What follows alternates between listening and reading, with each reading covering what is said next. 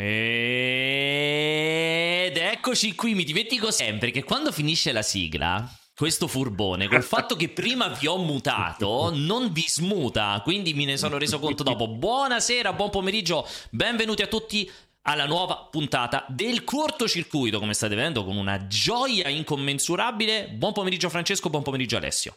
Buon pomeriggio.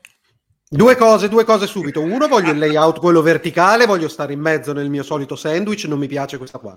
In mezzo. Perché ti si vede che, che, c'è una qualità orripilante, quindi non, non ti metto il, il, il, layout verticale perché sei a un tipo 320x200 la tua qualità. Quindi è proprio Sono 1920x1080, sto streamando. Ma un 1920x1080 chiaramente con dei problemi.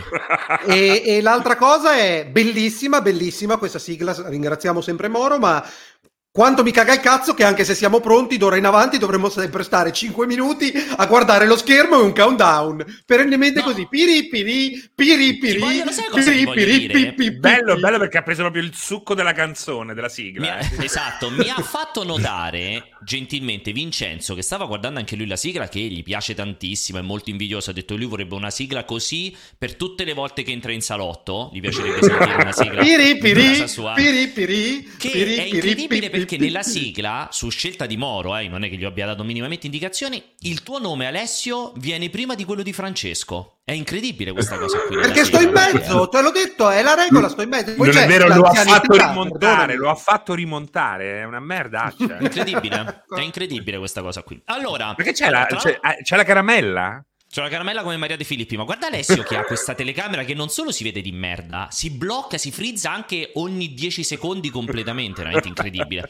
Comunque, vabbè. Cosa allora... faccio? Stacco e riattacco? No, sì. no, ti prego. Ti esatto, scongiuro. non l'ha fatto. Non ti l'ha scongiuro, fatto ti scongiuro. Allora, oggi ragazzi, una puntata di una qualità incommensurabile. Io questa mattina ero lì e, e, e, non riuscivo a gestire proprio l'emozione di sapere di, di, di, di, poter condurre insieme ad Alessio e Francesco una puntata del cortocircuito veramente che probabilmente rimarrà nella storia perché? Perché avevamo solamente ci sono solamente notizie orripilanti quindi rimarrà nella storia come uno dei momenti più bassi del cortocircuito se non fosse per l'ospite che ovviamente ci salva Stavo per dire salutiamo gli ospiti che ci stanno no, seguendo. Se non fosse per l'ospite no. che è già in attesa, ma ancora non lo faccio entrare, che ci salverà. Hype train, hype train, hype train. A quanto lo portiamo questo hype train? Scusami Alessio, so. ma tu che ne pensi di questa scelta di Pierpaolo di così debuttare con una caramella in bocca? Che sembra che... Mi fa cagare, mi fa cagare. Come se no, questa roba è montata nel Allora scorreggiamo, eh? allora mi presento a petto nudo. Il problema è che non la posso neanche mandare giù facilmente perché è una caramella no, all'anice molto grande, molto grande. Quindi se la mando giù. Ce la fai vedere? Faccela vedere? No, ah, dai, faccela no, vedere. Allora, ma si sente che è molto grande. È, gigantesca. Dai, faccela vedere in mezzo ai denti, in mezzo sono ai denti. Le caramelle, sono le caramelle all'anice di Consiglia, la, la sottomarca di non mi ricordo. Ce la fai che... vedere? Guarda, non riesce. Ma è enorme! Sembra una rossana, una rossana. Ecco, guarda, all'inizio, all'inizio è grande come la rossana, adesso però è stata molto assottigliata. Allora. Due argomenti del giorno li vediamo in questo momento. Primo argomento, memoria digitale, chiusura degli store digitali e perdita della memoria storica. Secondo argomento, il prezzo dei videogiochi, 70-80 euro. Sono davvero troppi? Questi sono i due argomenti di quest'oggi, um, due argomenti in cui parleremo a lungo, sono due argomenti di chiacchiera, sono due argomenti in cui ci cercheremo cercheremo di dedicarci proprio appunto a questa chiacchiera a tutto tondo a questo proposito, io già l'ho scritto nel. anzi, ho lasciato un vocale nel gruppo Telegram ufficiale. Ne approfitto sempre per ricordarvi che c'è un gruppo Telegram ufficiale. Lo vedete, l'ho appena fatto comparire sopra il testone di Francesco. Basta Vogliamo cercate... il sangue oggi. Bravo, basta che cercate multiplayer.it, entrate lì dentro. Dentro a quel gruppo lì potete mandare i vostri vocali, vocali di 20 secondi al massimo. Che poi noi passeremo durante la puntata. E come ho chiesto a parte tutti i vocali ironici, folli, completamente svalvolati e pazzoidi che apprezziamo e accettiamo sempre, cioè quelli li potete continuare a mandare sempre, ma a parte questo vi chiedevo di dare di, insomma di focalizzarvi su un commento, una valutazione, un vostro parere a partire della, dalla questione del digitale, questa perdita della memoria storica, come si fa nel mercato dei videogiochi a poter giocare giochi vecchi in modo lega- legale eh, e per se i publisher, gli sviluppatori si possono permettere di impedire questa cosa qui o comunque di non agevolare in qualche modo il mantenimento di questa memoria storica, focalizzatevi su questa parte, poi a un certo punto io vi dirò da questo momento potete fare le altre domande e vogliamo sentire cosa ne pensate del prezzo dei videogiochi, chi è a favore, chi è a sfavore, perché siete a favore, perché siete Pierpaolo, a sfavore. Pierpaolo, Dimmi tu no, Alessio, Alessio, no, Alessio. in questo istante che mi è comparso un brufolo. Potrebbe essere, acne, giova- potrebbe essere ac- acne giovanile. Sì, sì, sì, ma succede a 16 anni, stai tranquilla. Esatto, molto Sì, infatti sento gli ormoni che fre- sbrilluccicano. Eh, sì, sì. A parte che mi immagino i tuoi ormoni saranno una roba proprio, cioè completamente decomposta. Ti completamente. sta, guarda sta diventando il naso da ubriacone di paese. Quello infatti... Mhm. Ma perché è un brufolo? Sì, Allora, cioè... Iniziamo, iniziamo la questione. Iniziamo con ovviamente invitare il nostro ospite. Io in realtà l'avevo, consi- l'avevo considerato inizialmente appunto per parlare di questo discorso del digitale, visto che ha sviluppato titoli che sono arrivati tra l'altro su, adesso ci dirà precisamente, non ricordo se solo su PS Vita o anche su PSP, tra l'altro credo che qualcuno dei suoi titoli sia addirittura solo in digitale, quindi è uno di quelli che non potrà più vendere titoli su quelle piattaforme di Un ospite nuovo? Diciamo, un ospite nuovo, no, assolutamente no. Un E ospite chiamiamolo subito per smentire le cazzate che avrai, Sì, avrai probabilmente detto. adesso ci smentirà le mie minchiate, ma l'ho invitato e dicevo all'inizio solamente per parlare di questo. Poi gli ho detto, Mauri, ma se c'è voglia rimani, parliamo anche del prezzo dei videogiochi, visto che tu i videogiochi li vendi e mangi grazie ai videogiochi. Quindi lo faccio entrare subito. Li vende. Li, ve- li vende lui, Li sei tipo vende. negoziante. Esatto. Eccolo qui, Mauro C'ha una Fanelli. bancarella, c'ha una bancarella porta portese. Esatto, Mauro Fanelli, fondatore di Mixed Bag, insomma lo avete visto anche durante l'Ultra Pop, io lo rinvito ogni volta che ho possibilità perché mi fa sempre piacere. Mauro, ci sei o è solamente l'immagine Ciao a statica di te tutti. stesso? No, ci, sei, sono, sei. mi muovo, vedi. Ricordiamo, Ci ricordiamo, Mauro Fanelli è spesso invitato perché è socio di Net Addiction e viene a fare Esatto. le marchette per i suoi prodotti. Esatto, Esattamente, esatto. confermiamo, esattamente confermiamo. così, confermo anch'io. Come va? Allora, allora Mauretto, prima di tutto smentiscimi, ho detto una minchiata o Mezza. formaggiotto? Mezza Metà. minchiata, Mezza nel senso minchiata. che Quella- noi Quella eravamo che preferisco. Vai. PSP, PSP no, eravamo troppo giovani. Solo, solo Eh, Vita. PS Vita e PS4, rimanendo in casa PlayStation, poi le Ok. altre piattaforme. Però PS Vita Solo PS4. digital, hai pubblicato solo digital? Allora, in realtà abbiamo fatto digital noi e poi avevamo fatto due limited edition con limited run games per Futuridium e Forma 8, che però essendo limited edition sono state vendute e o vai su eBay o non le compri più E sostanzialmente. tra l'altro immagino che su eBay sia già- siano già schizzate a 1000-1500 euro a copia più o meno, sia di Siamo ricchissimi. di... no, no, però, però costano di più di quando sono usciti. Credo siano sui 60 dollari più o meno Ah. adesso. Quindi, sì, sì, se poi adesso chiudono lo store, ancora più soldi. Esatto. Allora, perché cos'è successo? Allora, la notizia di partenza, son- sono due in realtà le notizie di partenza. La prima proprio è l'annuncio ufficiale da parte di Sony della chiusura dello store digitale di PS3 a partire da luglio e per quanto riguarda invece PSP, PS Vita eh, a fine agosto. Tra l'altro con la- l'impossibilità di eh, acquistare comunque giochi su PSP e PS Vita anche in questo caso a partire da luglio. Eh, naturalmente qual è la questione? Se il gioco è stato già acquistato si potrà continuare a scaricare per non si sa bene quanto tempo, nel senso che potrai continuare a riscaricare un gioco che precedentemente acquistato, ma non sarà più possibile acquistare giochi cioè, da, da zero, cioè se per sbaglio hai ancora PSP, PS Vita o PS3 o addirittura la vai a comprare usata, chiaramente non avrai possibilità di acquistare giochi in digitali. Un po' in contemporanea, ma non tanto, Microsoft ha fatto questo annuncio del- dell'aggiunta all'interno dell'Xbox Game Pass Ultimate, quindi diciamo nel, la, la versione abbonamento quella più costosa, quella che prevede anche la parte appunto PC, eh, ha confermato l'introduzione, l'aggiunta di una manciata di giochi, circa una dozzina dovrebbero essere, di giochi di Xbox 1, dell'Xbox proprio originale, e di Xbox 360 giocabili esclusivamente in cloud su Android, cioè di fatto come se avesse trasfor- ha trasformato Android in una sorta di emulatore ufficiale di una manciata di, di titoli di Xbox 1 e Xbox 360. Quindi proprio due visioni diametralmente opposte, anche se ribadisco quella di Xbox e di Microsoft non è una risposta alla questione di PlayStation. Penso che per una pura coincidenza siano arrivate praticamente più o meno in contemporanea le due notizie. Io prima di sentire Francesco e Alessio però vorrei subito sentire te Mauro, nel senso voi come sviluppatore era arrivata questa notizia? Non so se lo puoi dire o meno, c'è un'informazione, non lo puoi dire, inizio subito la prima domanda. No, no, rispondi. non, non è, no, ma tanto l'hanno già detto anche altri, no, è- è arrivata nel momento in cui l'avete saputa voi sostanzialmente. No, non, c'era, non c'erano state comunicazioni precedenti, quindi o mi sono perso qualcosa io, ma non credo, quindi non erano arrivate Ma comunicazioni. non so se in realtà poi esiste una roba del genere, cioè che quando si dismette un- uno store comunque viene comunicato ufficialmente a tutti quelli che magari hanno sig- siglato una roba per il dev kit, immagino. Ma no? allora, mh, se, se- se hai ancora i prodotti sullo store, se pubblichi, comunque Dovrebbe. diciamo che, che- sei, sei facilmente raggiungibile perché comunque Mm. sei in tutti i vari database, quindi eh, ti, ti potrebbero tranquillamente comunicare, guarda che lo store chiude in questa, in questa data No. sostanzialmente, quindi sarebbe comunicabile. Poi credo sia più una questione di, di strategia che, che- che di altro, anche perché eh, penso che ormai lo sappiate anche voi, nel momento in cui per quanto si tengono di tenere le notizie riservate, si cerchi di farlo, una volta che comunichi a un tot di sviluppatori una notizia del genere, questa puntualmente esce come rumor immediatamente, infatti c'era già il rumor Esatto. qualche giorno prima. Esatto. Quindi secondo me semplicemente Sony ha detto, sai che c'è, inutile comunicare sei mesi prima agli sviluppatori, facciamo il comunicato contemporaneamente a tutti perché tanto sarebbe uscito alla stampa subito e hanno tagliato la testa al toro probabilmente. Però, una però Fanè, supposizione, eh.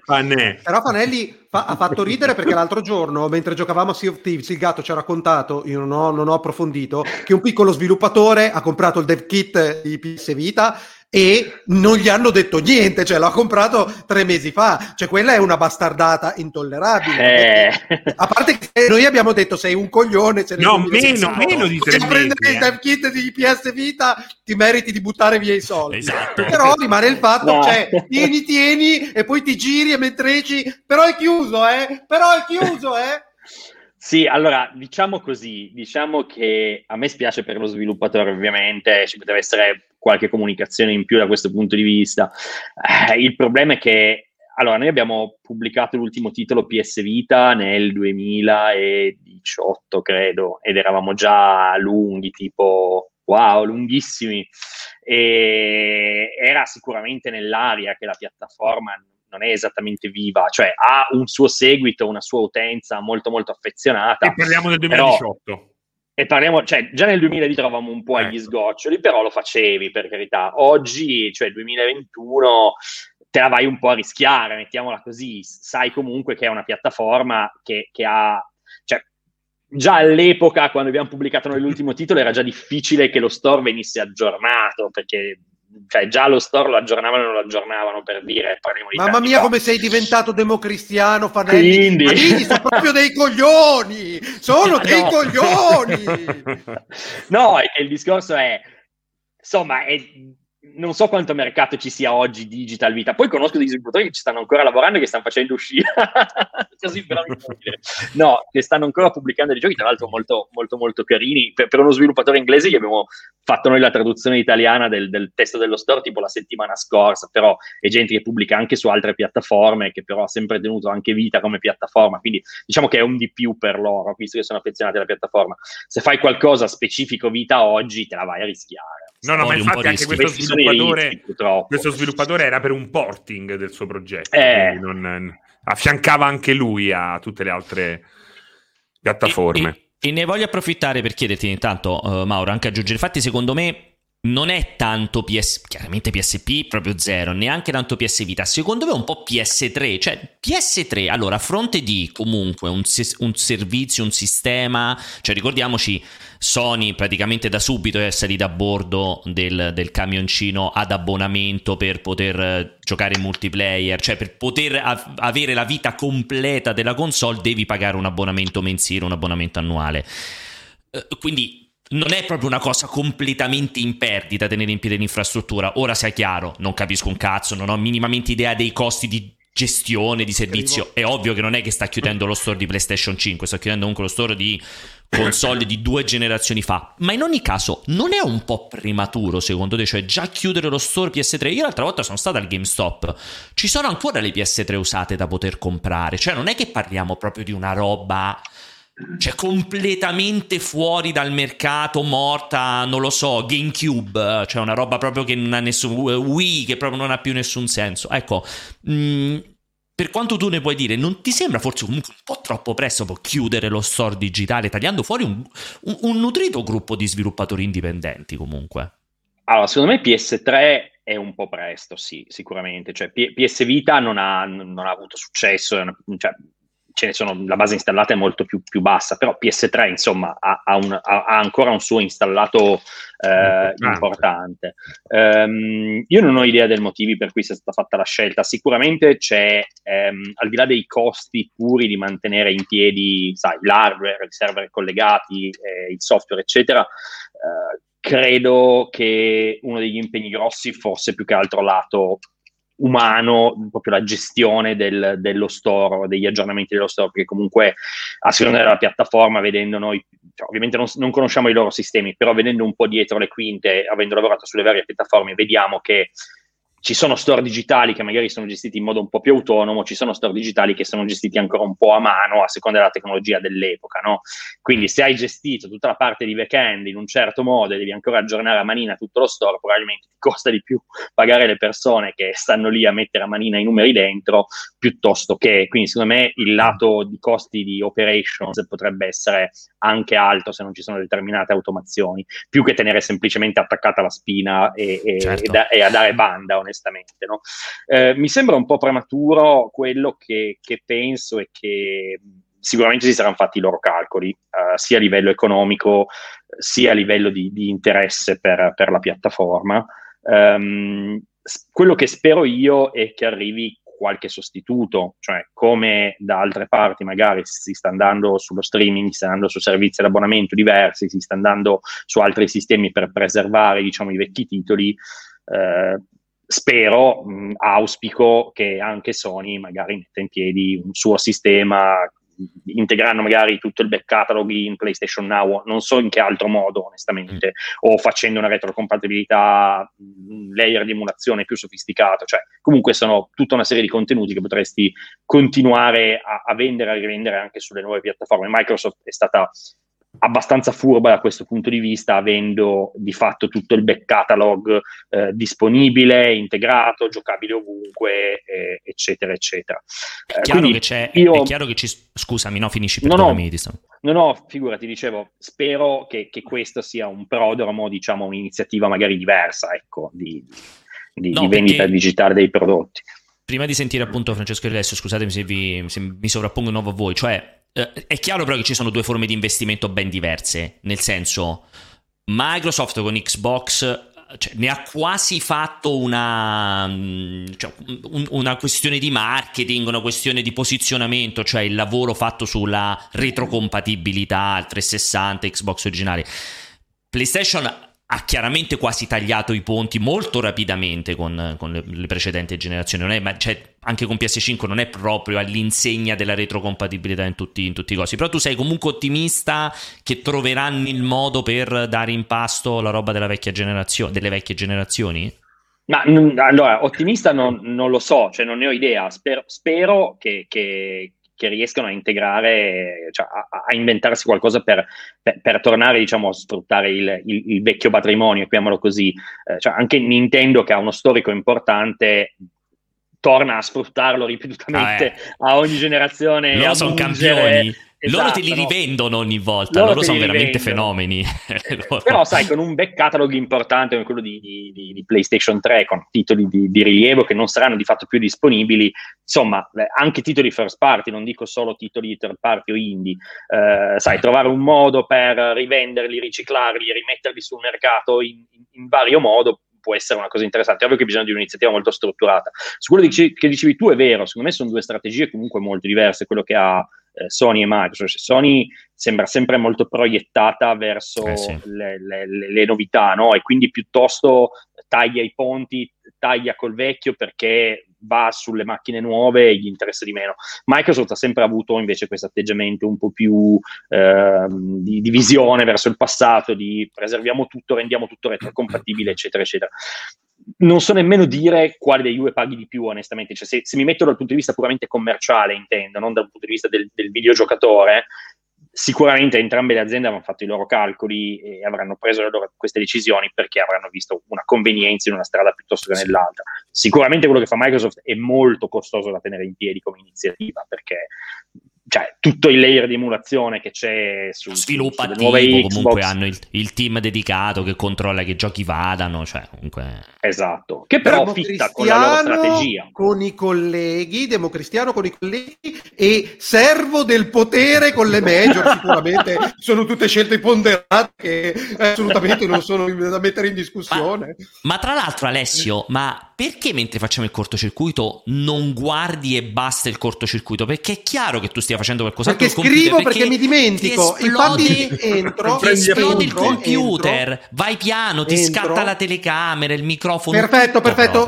No, no, no, niente autoreferenzialità. Qui infatti Mm. entriamo comunque nel caldo del tema Sì. di cui vogliamo parlare. Sì, Mm, Fanelli, secondo te, date le situazioni, dati questi cambiamenti, date le chiusure degli store, come si può dare continuità agli acquisti degli utenti? Che questo è un tema molto importante, perché non è giusto che ricomprino la roba in digitale all'infinito quando gli viene interrotta la fruizione, e dall'altra parte, come preservare la memoria storica di, eh, di questi titoli al netto della pirateria, perché se c'è una cosa bellissima che esiste per proteggere l'abandonware è proprio la pirateria. Cioè, come la vedi? È giusto ricomprare i giochi all'infinito? Come dare continuità agli acquisti fisici rispetto al digitale? Sei soltanto per l'abbonamento alla Netflix? Dimmi la tua. No, No, ma no, soprattutto se c'è una soluzione, Mauro, a- nel, nel tenere in piedi ce la questi deve giochi. dare, ce la deve dare adesso.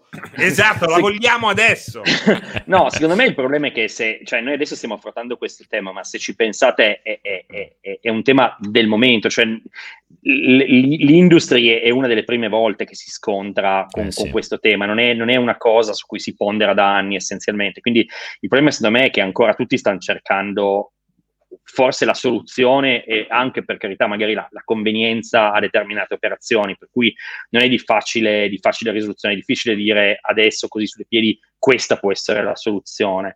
Ehm, sicuramente ehm, il tema è abbiamo sempre avuto un'obs- un'obsolescenza di, di- di mezzi, no? solo che finché c'era il fisico uno poteva dire Esatto. sai che c'è, io ho le videocassette, mi tengo il videoregistratore, finché funzionano, al massimo si rompe il videoregistratore ne compro un altro, so che le videocassette le, le leggo sempre, bene o male. Quando parliamo di digital puro, il problema è, ok, quando staccano i server, cosa succede?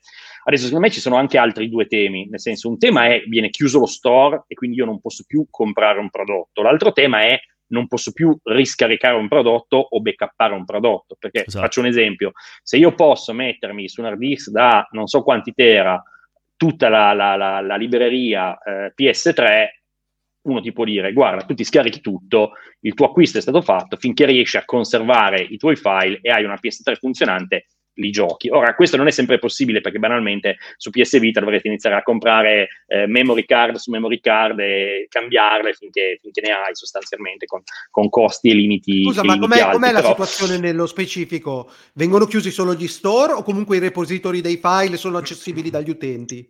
Da, da quello che so io ho solo gli store essenzialmente, quindi tu puoi comunque continuare a scaricare, eh, cioè se hai già acquistato un prodotto puoi continuare a scaricarlo, fino a quando, come diceva prima Pierpaolo, ovviamente non si sa, perché chiaramente nel momento in cui chiudono anche i server Esatto. di, di- di- di download, Che è diciamo... il cioè, secondo passo, è tendenzialmente. il secondo passo probabilmente, però probabilmente il discorso è che tenere in piedi quei server è molto meno costoso che tenere in piedi lo Certo. store, quindi non è detto che li chiudano velocemente. E- e questo comunque è un tema che mh, purtroppo c'è, c'è un'iniziativa attiva di conservazione, quindi c'è una volontà attiva di dire diamo sempre e per sempre modo agli utenti di scaricare ma anche di giocare questi giochi perché cioè, prima o poi tutte le PS3 del mondo non funzioneranno più. Cioè, c'è anche questo rischio, no? Ovviamente per quante milioni ce ne possano essere tra 50 anni, non so quante ancora funzioneranno, onestamente, per quanto possono essere costruite, Sì, beh, sì. per carità. Eh, cioè, il tema, il tema è, un po', è un po' questo. Adesso lo sentiamo sul digitale, il tema che c'è già stato, c'è stato sul fisico, cioè varie volte ci sono stati dei, dei- dei- dei media che... eh, fisici che scompaiono o non ci sono più i lettori o, o- o è difficile riprodurli in qualche modo. Lo sentiamo di più sul digital, secondo me, perché c'è un tema di, di immaterialità, cioè tu di fatto hai comprato una licenza di qualcosa, non hai un oggetto fisico in mano, l'oggetto fisico ti dà sempre la sensazione di ok, ce l'ho, quindi in qualche modo potrò sempre giocare. Se trovo no? dove infilarlo, lo posso Esatto, far funzionare. Funziona. Eh, Eh, sì. il Dico digitale sempre non anch'io. ha- il digitale non ha, non ha questo, non, non hai, non hai niente in mano e quindi chiaramente è tutto più immateriale e la paura è, è maggiore. Tra l'altro, eh, se poi uno volesse proprio scendere nei dettagli sul digitale, ricordiamoci che se uno va a leggersi bene tutte le clausole dei contratti Vabbè. che vengono firmati quando c'è il download, quelle sono licenze d'uso che ti possono essere revocate in qualunque In qualsiasi momento. momento. Quindi tu non hai Esatto. nessun, tu non hai di fatto acquisit- acquistato nulla, hai acquis- hai acquistato una licenza d'uso che se la casa madre decide di toglierti dopo due giorni è tranquillamente libera di farlo, perché nell'EULA tu hai solo detto finché voglio il servizio e il gioco è fruibile da te, nel momento in cui io non voglio che tu ne usufruisca più, ti tolgo la licenza digitale e arrivederci, grazie, sostanzialmente non hai nulla a cui appellarti, perché qualunque store digitale ha queste regole. E per quello Sì, che ovviamente si ci prendono- vanno, ci vanno col- con la mano leggera eh, per quanto riguarda l'interruzione Certo. di- del servizio, perché è ovvio che se, se ci, se ci mettessero la mano pesante e, e- e fossero libertini, eh, come, come- come dici, partirebbero delle, delle class Sì, action sì, della. Madonna. insomma. Ti faccio, ti faccio un esempio, di fatto quando magari un giocatore ha comprato magari migliaia di euro in giochi e l'account gli viene chiuso eh, sul PSN o su Xbox Live perché eh, non è rima- ha insultato qualcuno, la mamma di qualcuno si è comportato male, l'account viene chiuso, lui perde tutti i download fatti e, e non glielo ridanno più. Cioè di fatto è vero che è su un singolo, però è lo stesso concetto, loro possono tranquillamente dirti io ti ho chiuso il servizio perché non hai rispettato il contratto e fammi pure causa che hai perso 1000 euro di acquisti, non funziona. Eh, messo in evidenza il commento dell'amico di Alessio che In term of dall'alto del- service non hanno alcun valore legale, sono meri contratti capestro, evitate di propagandare pratiche illegittime. no, ma io non dico che la pratica sia Sono legittima così, sono così, sono comunista così. Però ecco, secondo me non è nemmeno così automatico puntare il dito verso il digitale. Molta gente che magari apprezza il fisico oh, si sta ehm, sprecando le mani dicendo ecco ve l'avevo detto io, ma questo non è l'esempio del limite del, del digitale, è l'esempio di, un di una cattiva digitalizzazione, di un passaggio tra fisico e digitale che non è ancora compiuto e per alcune aziende risulta più difficile, in questo caso per quel che riguarda Sony rispetto a Microsoft. Quindi state attenti a dire ehm, ecco questo è il digitale. No, questo è una- un brutto esempio di quello che può essere un digitale non pienamente abbracciato. Ecco, questo è il punto. E Tra proprio per questo, guarda, eh, per- no, proprio per Mauro questo, Mauro, aggiungere una cosa, non lo so. No, ho visto i commenti che giravano, è perfettamente vero che questi euro fanno cazzotti con, con- Sì. con- con tante leggi dei, di vari paesi, questo è verissimo, infatti mi, mi unisco un po' a quello che hai detto tu adesso, c'è sicuramente un problema, un, un vuoto legislativo su questa Esatto. parte, perché se ci, fosse, se ci fossero una legislazione, anzi più legislazioni chiare eh, su- sulla, sulla gestione di determinati diritti digitali, probabilmente non avremmo questo problema. È ovvio che, che le major, le grandi case, negli EULA mettono un po' quello che vogliono, Eh, certo. difficilmente vai a prenderli per vari motivi e, e sfruttano questi, questi vuoti. Questo, questo è chiaro. Eh, ci fossero leggi e regole molto più chiare anche sulla conservazione di determinate cose, la questione probabilmente sarebbe, sarebbe molto diversa.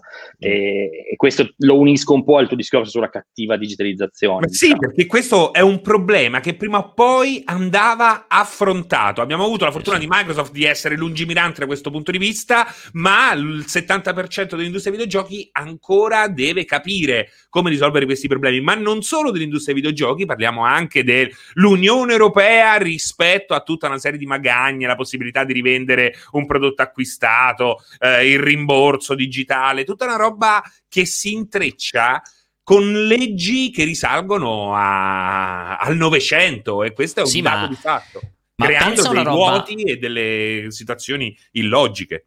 Pensa a una roba come stanno scrivendo, cioè è ovviamente una super provocazione, però pensiamo a una roba come Steam. Cioè, che ne sai che fra cinque anni, boh, Gabe Newell muore, non lo so, Steam si va a sfasciare, Valve si va a sfasciare Certo. per qualche strano motivo, è pur sempre un'azienda privata ancora oggi. Cioè, pensa se chiude, prende, chiude Steam e cioè si perde praticamente il 99% degli acquisti che un qualsiasi proprietario di PC ha fatto negli ultimi dieci anni. Cioè, Però ti posso roba- dire che- ti, ti- ti aggiungo, no, ti aggiungo in coda, ti aggiungo in coda. Il paradosso non è che la formula più onesta, tra virgolette, comunque quella che gratifica meglio l'utente, è la formula abbonamento alla Netflix, quello che sta tentando di fare il Game Pass, in cui tu non hai la licenza dei singoli giochi, ma hai la licenza del servizio, eroghi, sì. che ti eroga esatto. e giochi quello che ti pare, tu interrompi da una parte e immediatamente può nascere una stessa realtà che mette a disposizione lo stesso catalogo dall'altra volta, ma tu non perdi denaro perché stavi pagando a consumo, tra virgolette. Quindi chiaro, interrompi eh. da una parte, ti sposti dall'altra e non hai, non hai capitalizzato capitalizzato giustamente nulla e sei libero di volare di fiore in fiore. E poi ricordiamoci che questa è una, sco- è una cosa che scopri con l'età, perché poi cambiano i formati, cambiano le, le, le, cambia la tecnologia, però io ricordo eh, ho sempre questo esempio in testa. Mi ricordo che un amico mi eh, praticamente eh,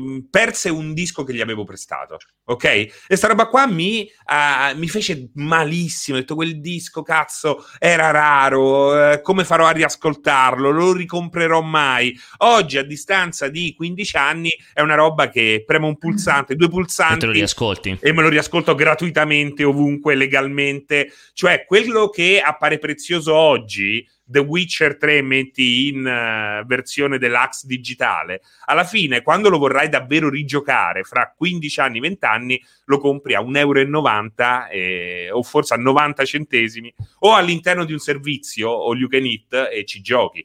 Però è anche vero che questo passaggio ai servizi, come dice Alessio, crea il grande problema di eh, capire dove vanno a finire i giochi nel momento in cui esauriscono la loro vita commerciale. E questo è, secondo me, esatto. l'aspetto più pericoloso e più... è quello da affrontare. E lì vogliamo la risposta di Panelli. Infatti, che cosa vuoi?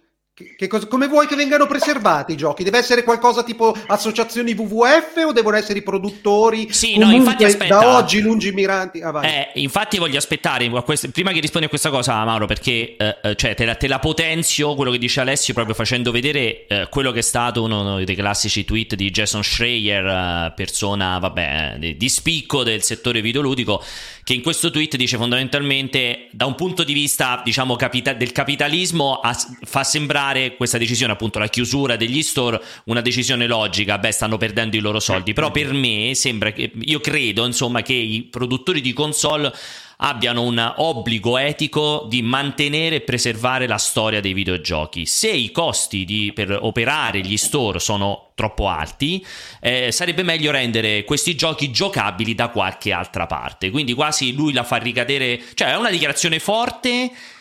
Cioè, sei d'accordo? Chi ha prodotto la console, chi ha prodotto la piattaforma si deve anche preoccupare di come si possano giocare fra 10, 20, 40 anni i giochi che giravano su quella piattaforma?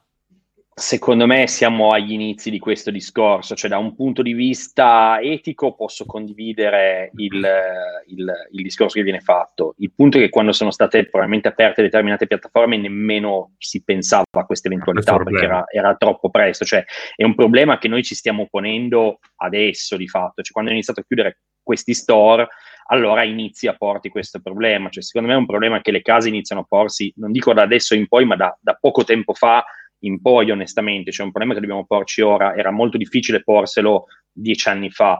Come ho detto prima, io spero che ci sia un, un piano B eh, di, dietro, sostanzialmente, anche solo per preservare l, diciamo, la, la, storia di una piattaforma, no? al di là dei singoli giochi, perché comunque eh, pensiamo agli appassionati che comunque sono cresciuti con, con, con, le varie console e si ricordano e hanno una memoria di tu, tutto quello che è stato in passato anche molto prima di, di, PlayStation 3 ovviamente, quindi io spero che anche solo per motivi storici questo venga, venga, venga preservato. Dire però forse che la casa madre stessa, cioè consideriamo che c'è chi produce l'hardware e poi ci sono esatto. migliaia di sviluppatori e publisher che fanno i singoli software, quindi trovo anche un po' pretenzioso dire chi ha fatto l'hardware deve preservare tutto, Tutta. anche l'ultima ciofeca, perché magari ci sono sviluppatori, sviluppatori che, che hanno diritti esclusivi anche di negare no, hanno diritti esclusivi.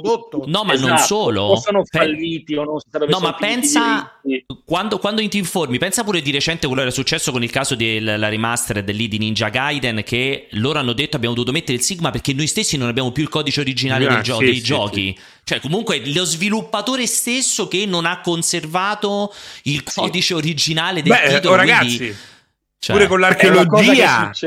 pure con l'archeologia abbiamo, siamo, abbiamo iniziato tardi, eh. c'è stato un periodo in cui smontavamo eh, i monumenti dell'antichità per fare i palazzi col marmo poi a un certo punto ci siamo accorti che era una Stavano roba da, da Però io ricordo, ricordo, Eh. ricordo con, con estremo piacere il momento elettrizzante in cui emersero le- la scena del mame, degli emulatori in generale, perché da un giorno all'altro ho visto recuperare la, la- la mia infanzia videoludica che prima sembrava qualcosa di completamente inaccessibile ed era inaccessibile anche quando ero piccolo perché non Eh avevo sì. ancora abbast- non avevo abbastanza monetine per il coin op.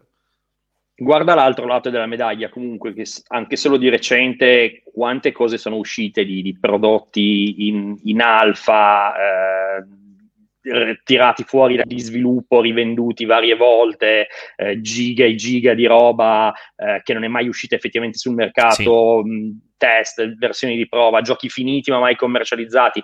Cioè, secondo me il punto è anche un po' questo. mh, Ci può essere una responsabilità da parte di case produttrici e, sviluppa- e produttori hardware a preservare lo storico? Sì, dall'altro lato c'è sempre stata una scena molto vivace per preservare prodotti scomparsi. Noi adesso parliamo del digitale, però pensa a quanti titoli, anche solo Amiga o PC dell'epoca, Eh, sì. che sono andati completamente perduti Persi. perché non si trovano più le copie, lo sviluppatore magari è morto, poverino, Sì. o non sa più dove ha messo i codici sorgenti, non ha più una copia neanche lui e il gioco non è più recuperabile in nessun modo perché neanche più esiste una, una cosa fisica su cui è. Fortunatamente, finché esiste una copia digitale, in qualche modo, cioè io penso che probabilmente lo storico PS3, anche se non tutelato direttamente dalla casa madre, tutti quei Esista. giochi in qualche modo per giocarli ci sarà sempre, visto che tu citavi il mame per dire, no? Ci sarà sempre un Però modo non ci per si può giocarli. affidare a quello, non ci si può affidare a- a- non alla, dico di alla affidarsi a benevolenza quello, dei- no?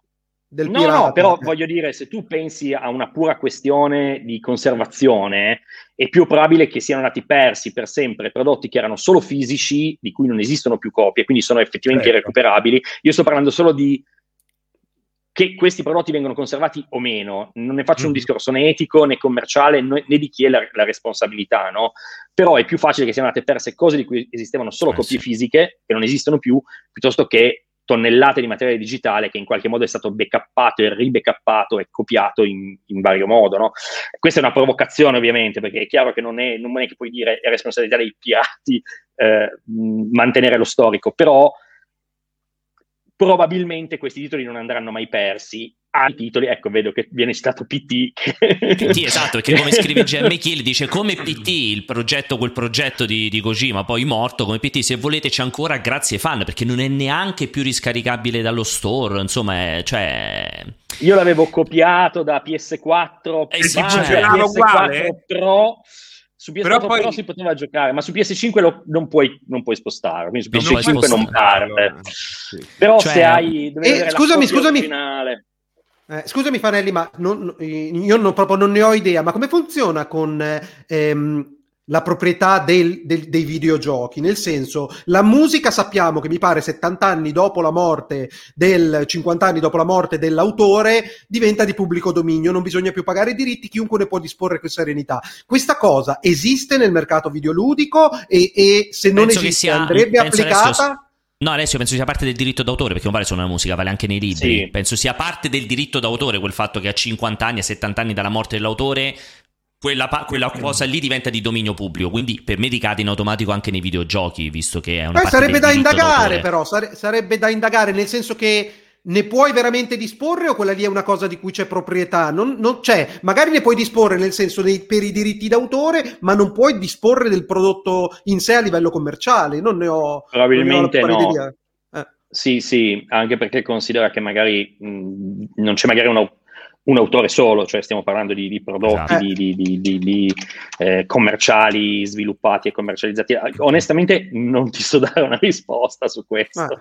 non lo so, cioè io non penso che scadranno mai i diritti su Super Mario banalmente, cioè Nintendo se li terrà da qua a mille anni probabilmente, non credo che Super, però io non sono assolutamente un altro- esperto di diritto. No, è che più che altro non so come funziona il discorso della riproducibilità, nel senso che il videogioco rispetto a un libro. Cioè, non è soltanto le pagine scritte, nel senso come un libro che alla fine sono le pagine scritte, quindi tu le puoi ricopiare, le rimetti in, le, le ristampi, In le rifai. Nel videogioco non è che cioè, il codice non è direttamente accessibile, quindi non so come funziona, cioè è molto complessa sicuramente quella cosa qui. La cosa che considera volevo... anche che Ma scusa, non hai chiamato lo... Beh, fai entrare il prossimo ospite, l'avvocato che hai contattato eh, Guarda, sul diritto d'autore. Chiamare... Volevo chiamare Michele Siae, che non so se lo conosci, che è il, perché è il fondatore della SIAE, Michele Siae, non c'è, ma non ha non voluto c'è Fauro, non, c'è fa, non c'è Fauro Manelli. Non c'è Fauro Manelli. Cioè, ho, ho, chiamato due volte Michele Siae, ti ho detto però non, non, poteva venire.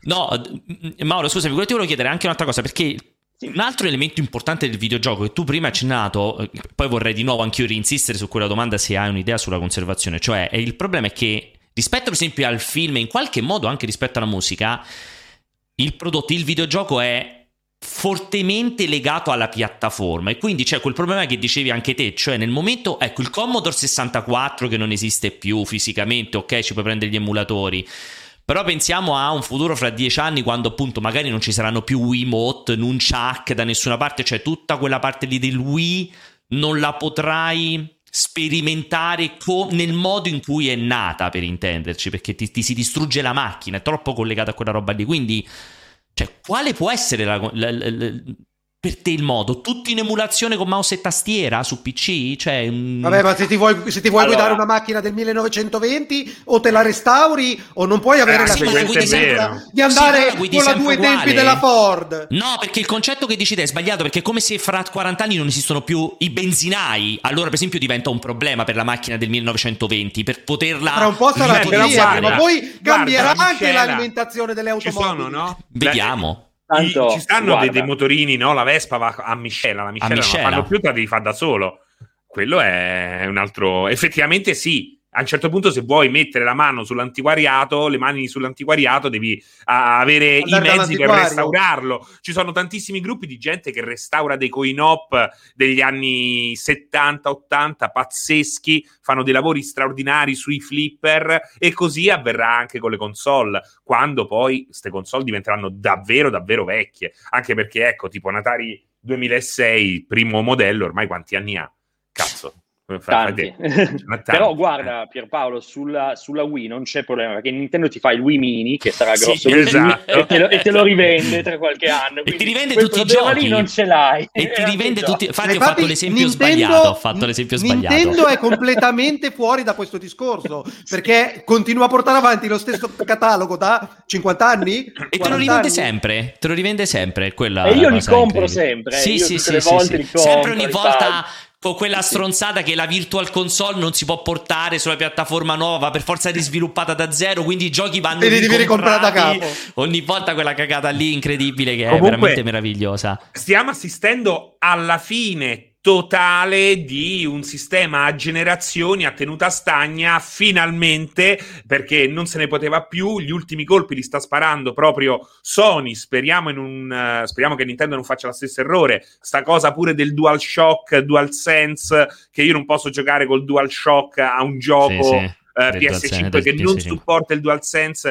tutta una roba assolutamente illogica eh, sappiamo che il pubblico, è vero che in questo momento le uscite interessanti sono poche, quindi c'è tempo per pensare al passato, però è pure vero che oramai mi sembra giusto, anzi è fondamentale darmi l'accesso a tutto l'ecosistema all'interno di quello che è il tuo eh, portone d'ingresso, nel caso di Sony PlayStation, nel caso di Microsoft Xbox. Cioè, non può più esistere che io compro una nuova console e non ho il mio storico acquisti automaticamente lì disponibile, ehm, perfettamente funzionante. Non è più accettabile e Sony, diciamo anche per colpa di questo periodo un po' strano, un periodo a cavallo tra le due generazioni in cui non esce niente per, entrambi i formati, si è trovata a dover pagare appunto delle scelte assolutamente controcorrente. Cioè su PlayStation Now ci stanno versioni PlayStation 4 di giochi aggiornati per PlayStation 5,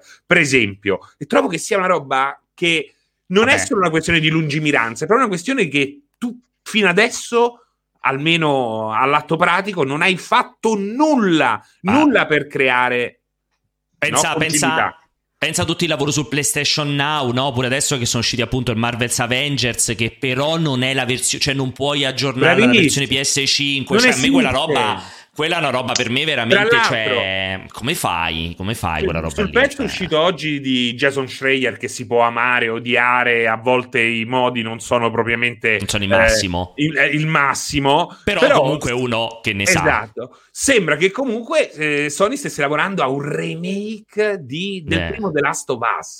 Prima Cioè, del primo Uncharted, voleva fare il primo Uncharted e poi il primo della Last of Us. Cioè, non ha assolutamente senso. Senso, capisci che è totalmente scollata da un'idea di continuità che oggi è fondamentale, anche grazie, o per colpa a seconda dei casi, del, del mobile, che oggi non è che compro iPhone, no? Eh, e cambio iPhone e non c'ho più niente quello di quello che ho acquistato prima. Una follia. Sì, da, quel punto, da quel punto di vista gli smartphone sono stati sicuramente un momento di rottura con Sì, il discorso del, sì. del mantenimento dello storico, perché appunto passare di iPhone in iPhone e comunque Anche conservare lì, tutto eh, quello... anche lì abbiamo visto, Mauro, delle situazioni in cui io l'altra volta sono andato in vacanza, avevo i miei, i miei giochetti preferiti su tablet che non uso mai, sono andato a caricarli e tutti mi dicevano, eh, ma non è più compatibile con questo sistema operativo, eh. Ma che sei scemo? No, in realtà bisogna dire che mh, noi lo valutiamo poco perché magari lo vediamo meno, ma, ma in realtà su, su- faccio l'esempio di iOS per farne uno, su iOS ci sono stati vari momenti in cui gli interi cataloghi di eh, giochi o applicazioni sono state purgate via Eh. perché la prima grande, una delle prime grandi purghe è stato quando Apple ha deciso che le app 32 bit semplicemente non giravano più. esatto. E quindi il problema era o C'è Pirates, convertivi- non funziona più Pirates. No. Ma ti rendi conto, Pirates? Però il fatto è che Mai privare un uomo di Pirates. Questo è vero. No, da un punto di vista di uno sviluppatore piccolo tipo noi, eh, ad esempio, il problema è che uno dice sì, puoi fatti la conversione del gioco e fallo funzionare sulle nuove piattaforme, no? Però comunque magari proprio. hai un gioco di, di anni prima fatto in Unity, eh, devi aggiornarlo a una versione di Unity nuova e si spacca mezzo gioco e ne riscrivi metà, e poi devi Sì. aggiornare tutto, cioè non è, non è banale, Una a volte follia. anche solo un titolo molto piccolo un porting ti porta via un sacco di cioè un- non neanche un porting, è supportare una piattaforma che tipo 32-64 bit di Apple o semplicemente le app iOS 12 non girano più, faccio un esempio, non è vero, però per dire basta, eh, iOS se l'app è stata sviluppata per iOS 9 non gira più e siamo a iOS 14, no? E Mm. non è così banale dire no, la rifaccio, la, la sistemo, la ripubblico. Magari sono mesi di lavoro, magari non hai più, cioè magari i codici sorgenti, ma e parliamoci chiaro, magari sono giochi o applicazioni che è ovvio che se è Candy Crush mh, lo fai molto volentieri. esatto. Sì. Se hai un titolo che magari ha avuto anche successo all'epoca, ha venduto bene, ma oggi magari ti vende tre copie al mese, dici mi Ma spiace lo fa tanto, fare? ma Possiamo, possiamo fare l'annuncio ufficiale. Mauro, ti va di annunciare qui ufficialmente che vuoi lavorare con Sony per fare il remake su PS5 di Forma 8? Ma volentieri, guarda. Lo fa. Bluepoint, ora che ha finito di lavorare su Demon Souls, si mette a lavorare su Forma sì. 8? Ci sono troppi pig, è un po' difficile da fare, c'è bisogno di gente brava come Bluepoint per portarlo su PS5, perché non so mica se gira, eh, quindi... Beh, però sai che figata, gli mettono il ray tracing. Sì, ma infatti c'era, ogni livello alla fine esplodeva tutto lungo la, lungo la cosa. Il ray tracing deve essere una bomba. Secondo me, secondo me, Bellissimo. secondo me, se qualcuno di Bluepoint ci sta ascoltando, secondo me qualcuno da loro ha fatto. Certo, ci piacerebbe lavorare su, su Forma 8, ma non conosciamo Mauro Fanelli. E magari il cortocircuito può fare da tramite. Da tramite Assolutamente. in proposito. No, in realtà, visto che hai parlato di questo, c'è sicuramente un po' un'opportunità commerciale adesso su- sulle Eh, nuove sì. piattaforme Eh, perché sono molto molto scariche, quindi eh, Eh. chiaramente se uno ha un titolo da, da- da- da portare o aggiornare anche vecchio può valerne la pena, mettiamolo così sicuramente.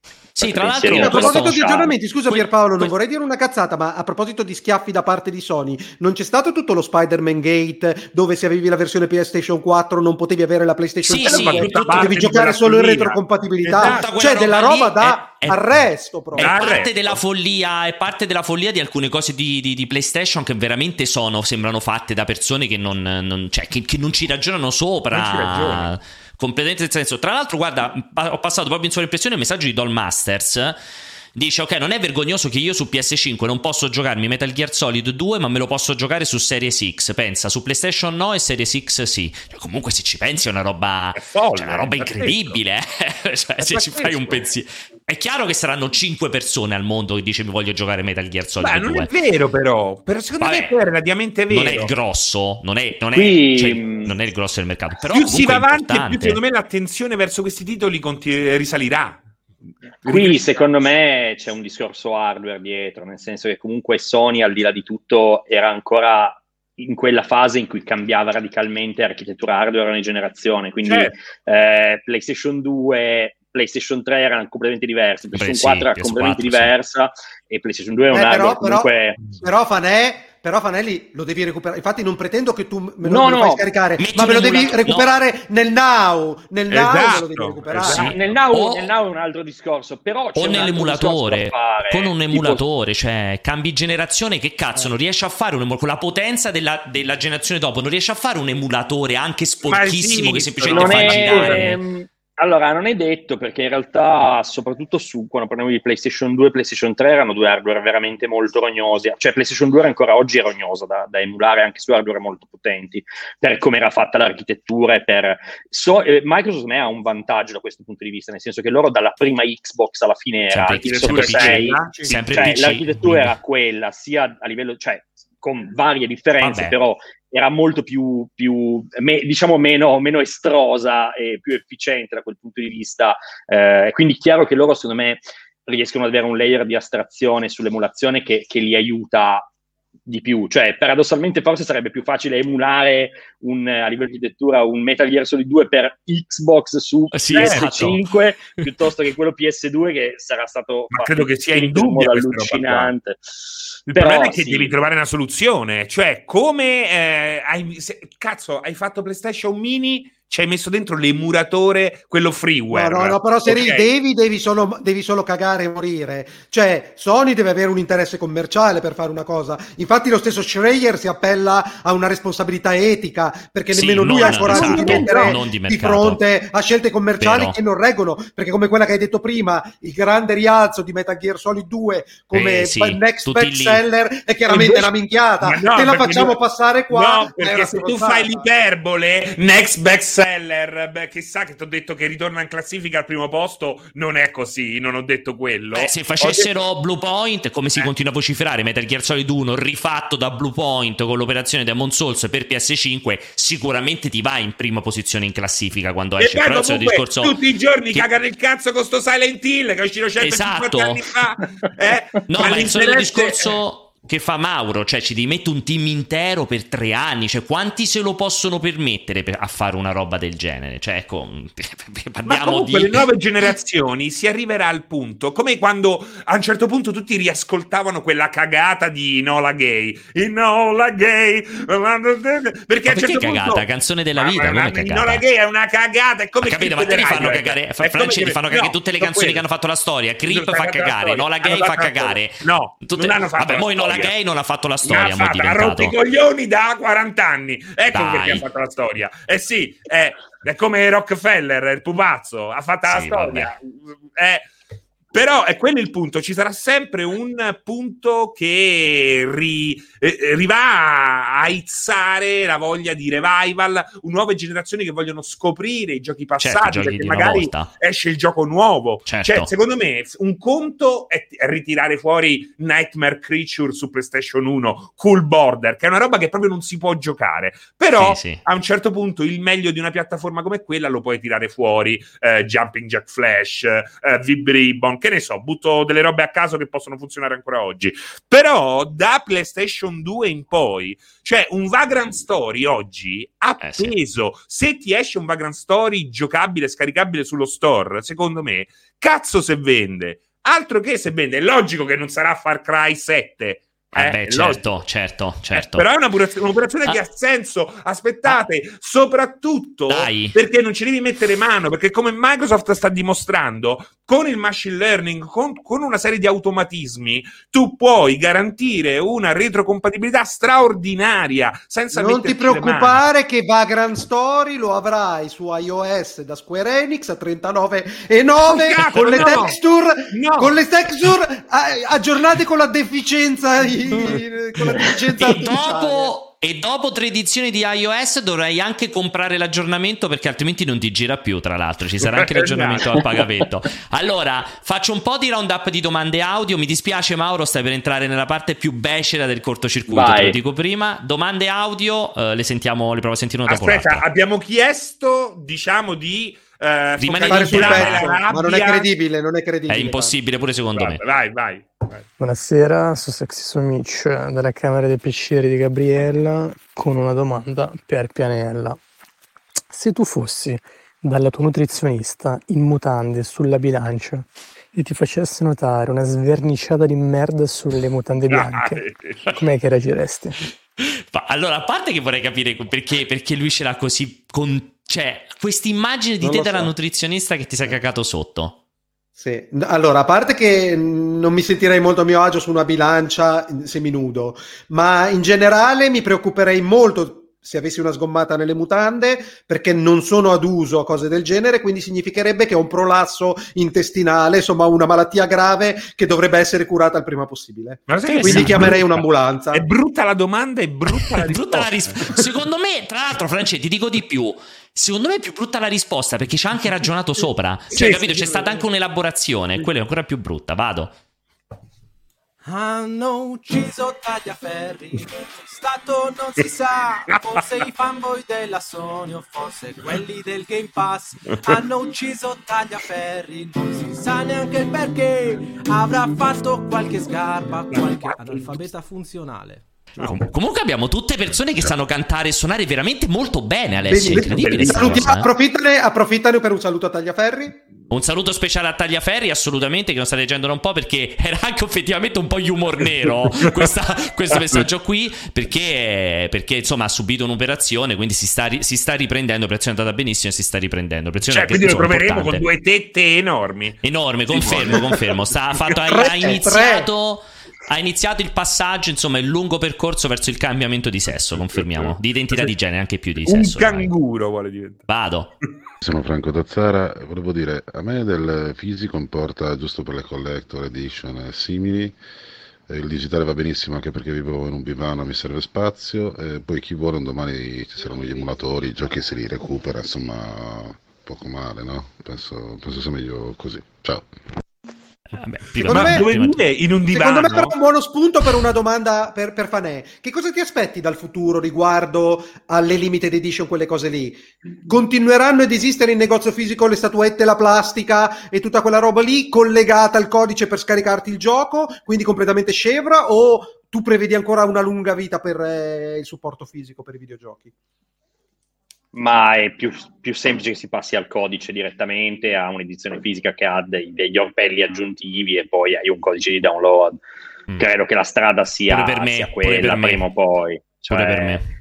eh, ma, ma ti dirò, mh, io lo, lo trovo anche più, più- più saggia come scelta. Cioè, la- uscendo un attimo dal, dal discorso di... Cioè, c'è, c'è anche un'etica che produrre montagne di, di- di plastica, non è neanche e, di- e Sì, distribuirle in giro per il mondo. Cioè, se, È se vogliamo rimanere su un discorso etico, è, è più etico scaricarsi un software che andare a guidare fino al negozio. Cioè, ricordiamoci che al di là della produzione fisica di un oggetto c'è anche il trasporto fino ai negozi, la distribuzione, lo smaltimento, Inquinamento, eh, lo insomma, legato a tutto, a tutto esatto, Cioè- tutto il processo. Sono d'accordissimo. Ma poi è Vabbè, però veramente- la stronzata non si applica con le limited edition che hanno tutto questo peso. si per- applica anche, si applica anche le limited edition che fanno parte intanto di una percentuale mini- beh, minima, minuscola del giro d'affari Esatto. in generale. Quindi proprio non contano un cazzo le limited edition, parliamoci chiaro a livello di presa sul mercato. E poi è proprio stupido comprare le limited edition prima di aver giocato il gioco.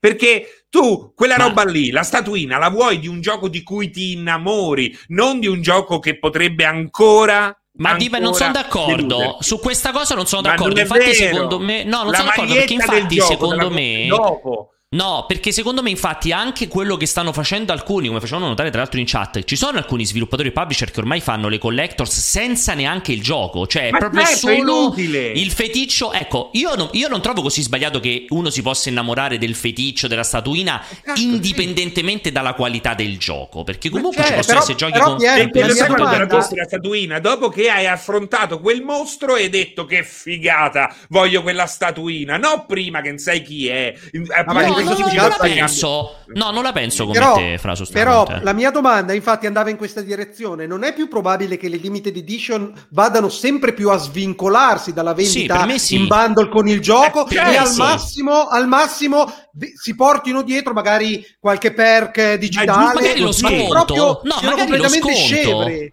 Magari lo sconto, ti compri la, la Collector's Edition e c'è uno sconto del 20% su la ti compri la statuina e c'è lo sconto del 20%, oppure hai il vestito speciale che stava sulla statuina, Ma lo puoi riscattare quel in vestito gioco. speciale, tietelo. Si può mutare Serino? Vado avanti. Buonasera a tutti ragazzi, sono amica di Alessio. Volevo solo dire che se possa esistere eh, fisico di Alessio, non so perché non possa esistere fisico di videogiochi, quindi non rompete i coglioni. Alessio lavati palle, ci vediamo dopo, ciao. Te l'avevo detto Mauro che saresti entrato in- veramente in un buco nero di, di- di tutto, eh. Di melassa e melma. Il parallelismo ci sta però effettivamente Alessio, se esiste il tuo fisico perché non può esistere il fisico del videogioco, la versione fisica del videogioco. non- Perché il mio fisico è nato in un periodo in cui, in cui il fisico andava.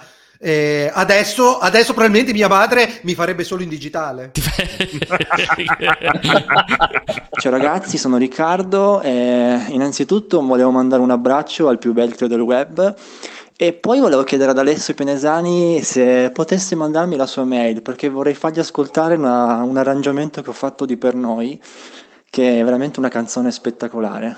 Grazie. Eh, poverino, lui non ha le orecchie, chiaramente. Nome, Alessio è molto semplice. cognome, Alessio.pianesani, chiocciola, chiocciola, net- chiocciola, netaddiction.com. Molto semplicemente. Punto it, Vado? punto it, che punto com. Punto- punto it, scusate, merda, punto culo, piscio, cacare, piscio, cacare, merda, culo, piscio, scorregge. Dicevo, voglio sapere voi cosa comprereste, Aianio o un portatile? Naturalmente vicino al prezzo di Aianio. Potete scegliere solo sta roba, culo, merda, culo, Aianio? culo, culo, culo. Aianio non so cosa sia Aianio. Io comprerei Aianio.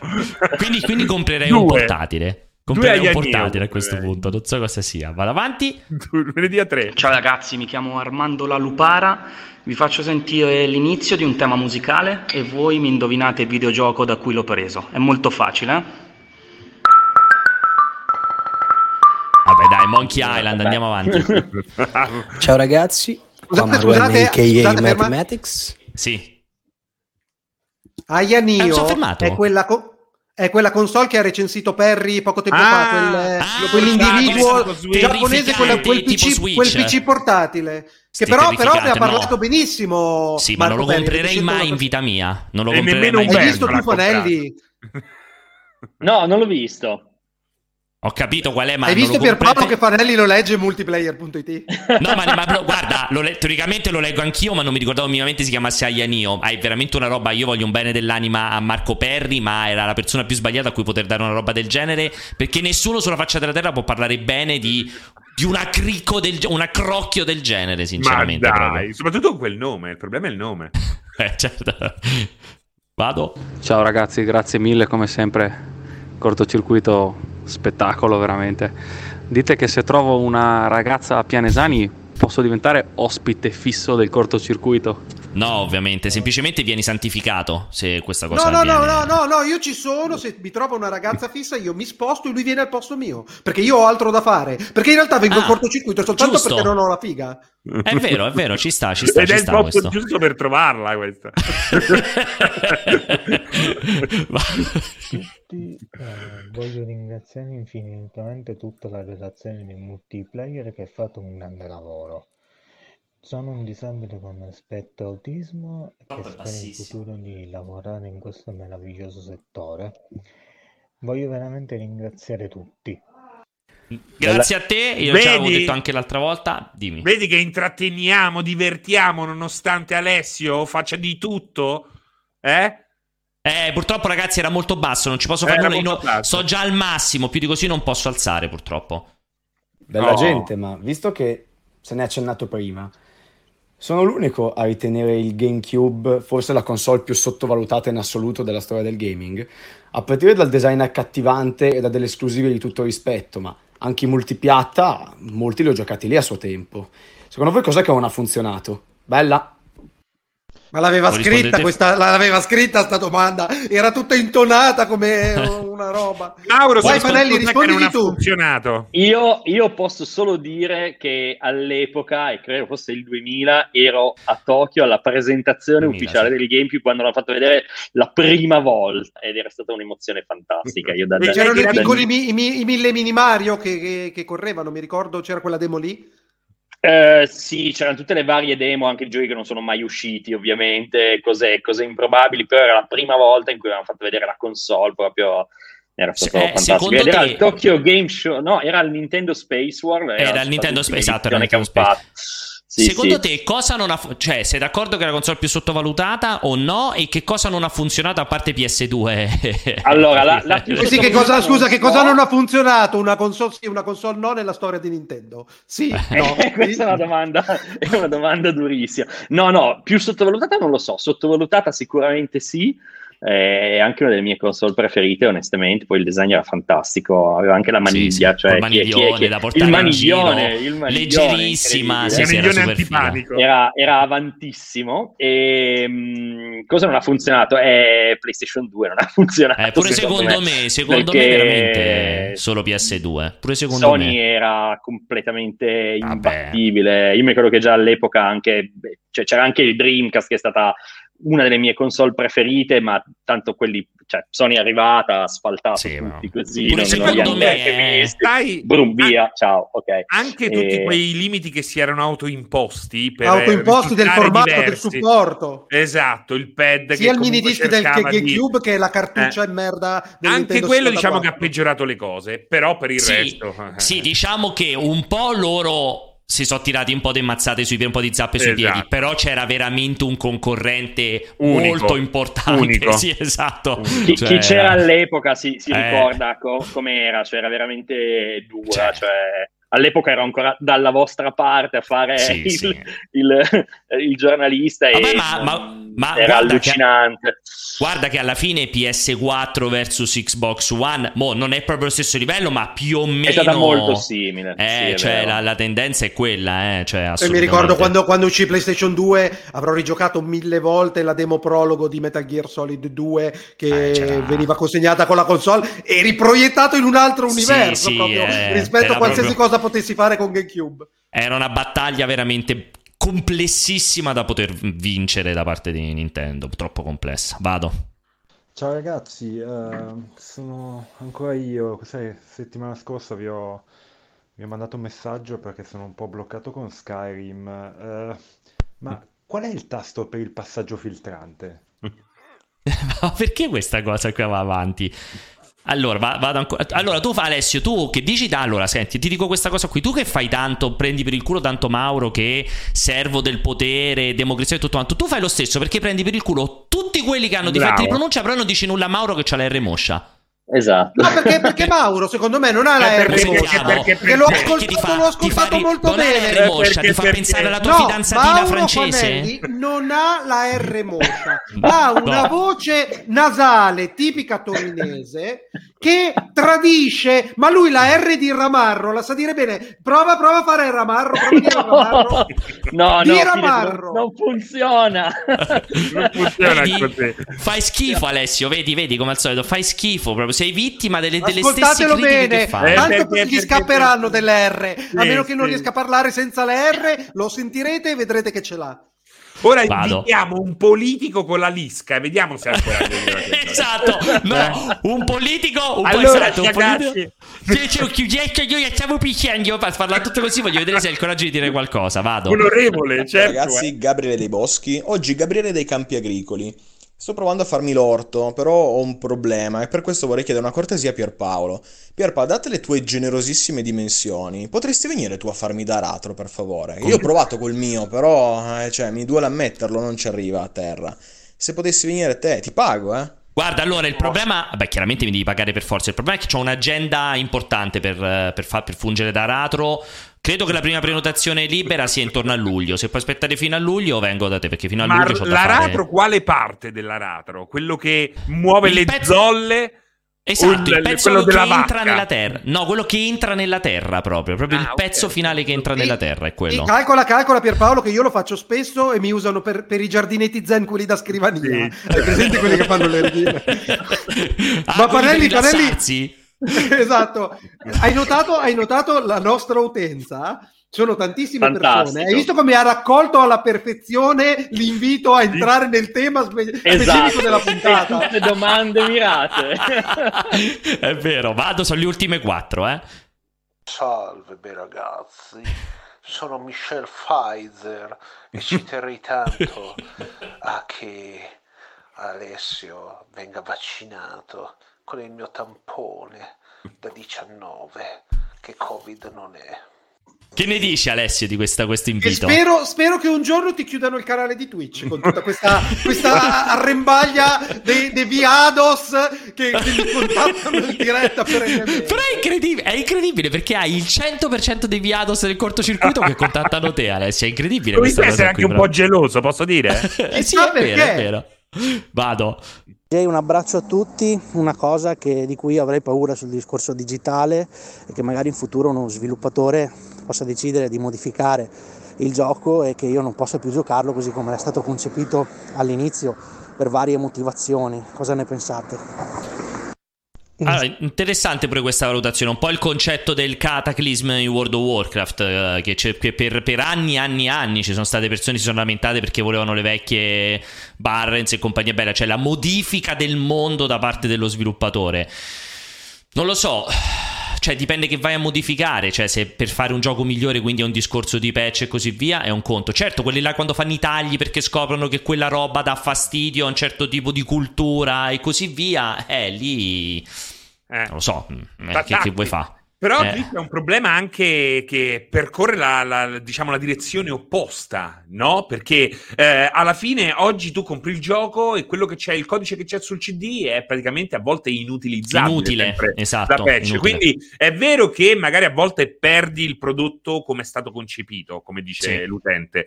Però è vero che oggi sempre più spesso in realtà tu non hai, non esiste quel prodotto, perché quel prodotto è magari È una vero. beta, una roba Però, che... però, per- però- però non è una stronzata perché per esempio vediamo come dicevi tu Pierpaolo nel cinema in particolare eh, questo washing perenne dei, dei contenuti, dei contenuti nelle piattaforme digitali. Vediamo Disney che sta cambiando Dumbo sta, Sì, sta mettendo i cape- allungando i capelli nella sirenetta La di sirenetta a New York, la Manhattan, Eh, una la sirena a sirena Manhattan. Manhattan. Cioè effettivamente eh, l'originale non si preserva vai.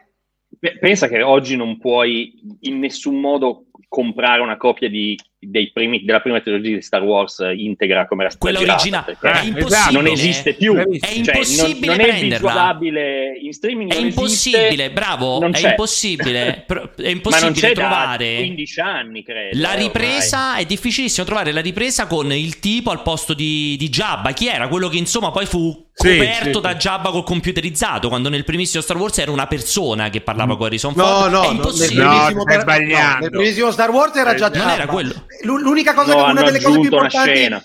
Esatto, che Ah, è stata giusto, sì, cambiata, che è quella che mo- è stata cambiata la era la dinamica, la Di dinamica chi di sparava per Han Solo. primo, però No, quello lo trovi. Quello lo Non trovi chi spara per primo. tutta quella roba in background, in computer Sì. grafica orrenda che non vorresti Non mai vedere. mostri che passavano Eh, Ma che anche sono tutti che- bruttissimi, sono fatti tutti malissimo, con quella grafica computer Anni grafica mille, di quegli anni anni. zero, sì, zero. tremendo, tremendo. Quella roba lì non la puoi più ritrovare. Nei videogiochi un pochino.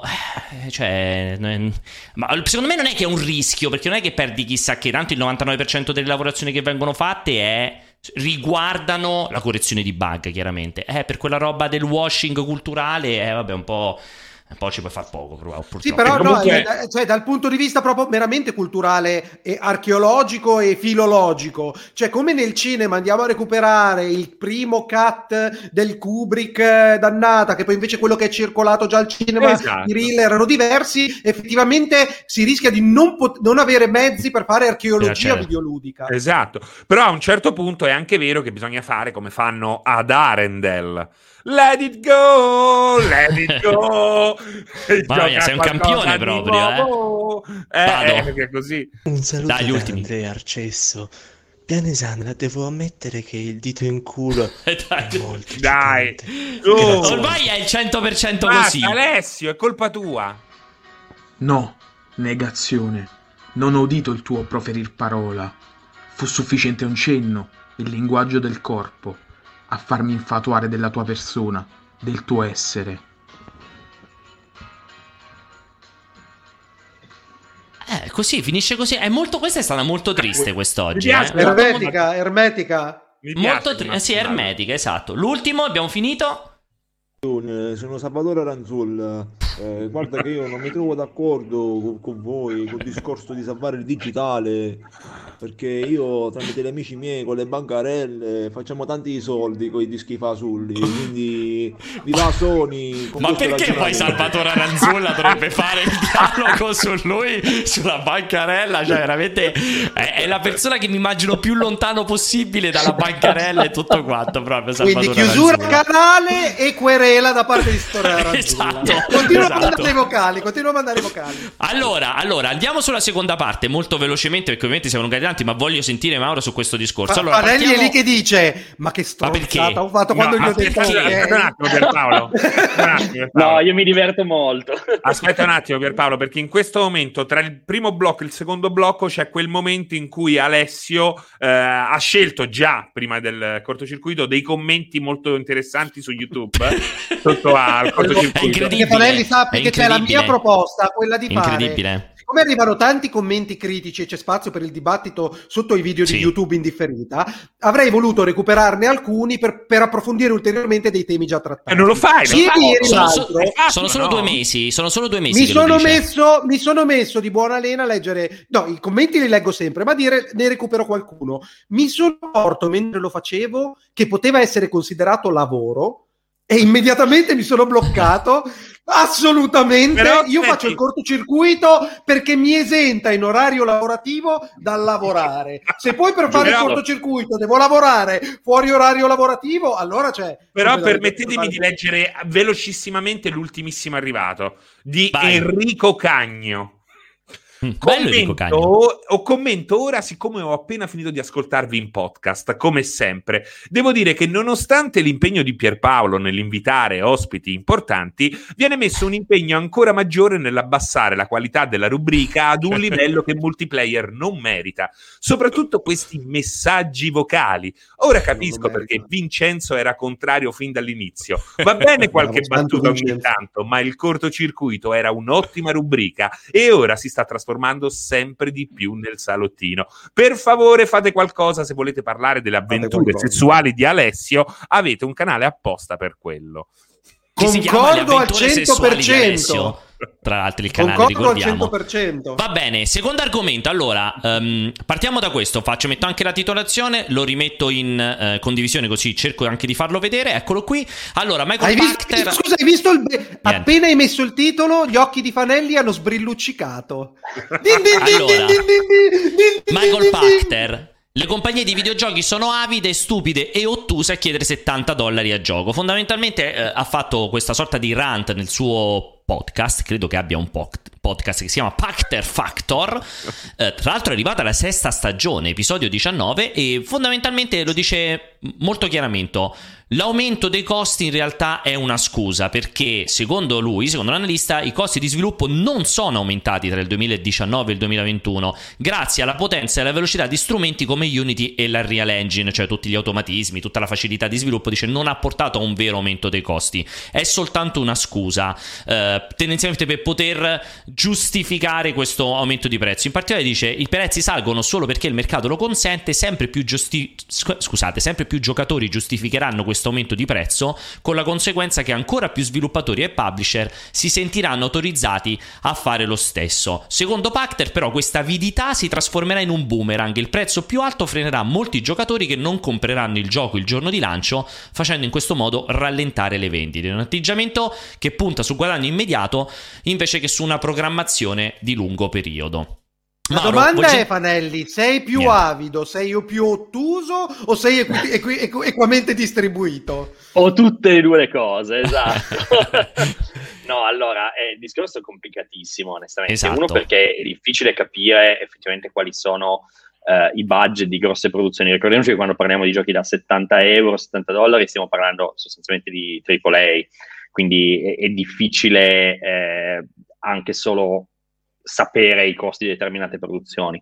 Io credo che i costi sicuramente siano saliti, perché in realtà lui la mette sulla tecnologia, su Unity e Unreal, che mh, Unity sicuramente non è usato in ambito AAA, e Unreal a volte sì, dipende, però tante produzioni hanno comunque engine custom e tecnologie Loro. custom, quindi e soprattutto c'è un costo tecnologico sicuramente, ma i costi più alti sono di, di produzione asset, non sono di, di- di pura tecnologia sostanzialmente. Certo ci sono grossi costi tecnologici, ma i costi più alti sono produrre eh, texture a 4K, animazioni, eccetera, eccetera, modelli. Ci ehm, spiegava, abbiamo cioè, avuto lì- una in un paio di puntate Alessandro Monopoli, non so se, se conosci, che ci raccontava appunto quanto costi animare un personaggio. Tra l'altro ci diceva non è che dici spendo un po' meno, perché dice finché non arrivi a una certa cifra fanno cagare. cagare. Cioè, È proprio c'è una... E quindi... Cioè, quei costi lì sono, sono esplosi. Cons- consideriamo anche che già dalla scorsa generazione e anche un po' della generazione prima, nei- nei- nella produzione di videogiochi, abbiamo iniziato a introdurre, si è iniziato a introdurre tutta una serie di figure che prima magari non avevi, tipo tecnici delle luci, eh, esperti di lighting, fotografia, regia. C'erano tutte figure che una volta erano sottovalutate. Oggi, su grandi produzione, hai tutta la parte di semplicemente coreografia di, di una scena, regia, posizionamento, lining dell'intera scena. Cioè, secondo me i costi sicuramente si sono alzati e si alzeranno ancora. Questo se rimaniamo nell'ambito grosse produzioni, ma Tripla A. nel nostro piccolo lo vediamo anche sulle produzioni più piccole. Nel senso che oggi, se rimaniamo in quello che è l'ambito indie strutturato, quindi non intendiamo magari eh, l'indipendente dal gruppo da uno o due sviluppatori che si fa il gioco in cameretta, ma realtà un po' più grandi, tipo anche solo la nostra, che siamo un po' più strutturate, ma siamo comunque uno studio indipendente piccolo, con poco personale, comunque i costi di produzione sono nettamente più alti rispetto a qualche anno fa. Quindi confermi che sono... Cioè, che quello ha detto ma, eh, Pacter è un po' una cazzata, cioè tu hai visto un aumento dei costi di sviluppo? Secondo me tuo è campo? un po' una cazzata. Ok. perché- No, ma scusa, per me, per me è, dramma- scusami, è drammaticamente perché se avessi citato, che ne so, gli- i, i primi vagiti a cui assistiamo di intelligenza artificiale, machine learning, che sicuramente andranno ad abbattere i costi dei- del- delle cose che dicevi tu, quindi a- animazioni facciali, g- generazione di texture procedurali eh, e cose del genere, ma invece cita Unreal Engine e Unity, chiaramente dimostra un'incompetenza da far cadere le braccia. cioè. esatto. Io no, ti dico, ah, scusa, no, anche nel- nell'ambito di, di produzioni più piccole, mh, noi non abbiamo visto solo un aumento di costi di produzione, ma tu- tutti i costi di produzione aumentano perché la qualità media è più alta, cioè un Più gioco alta. indipendente oggi ha una qualità e una quantità di asset, cioè viene richiesta dal pubblico una quantità più alta perché una qualità bassa non la produci più e noi abbiamo che anche i publisher, anche i distributori ti chiedono sempre più qualità, quindi sono disposti anche a, fina- cioè sono disposti a finanziare di più i prodotti, ma per avere una qualità più alta, perché sanno che se la qualità è troppo bassa non, non- non sei più competitivo sul mercato. Cioè, quindi noi abbiamo visto che in generale tutto si è, si è spostato verso l'alto, onestamente. Eh, costi più alti, ma budget più alti anche per produzioni che una volta erano piccole.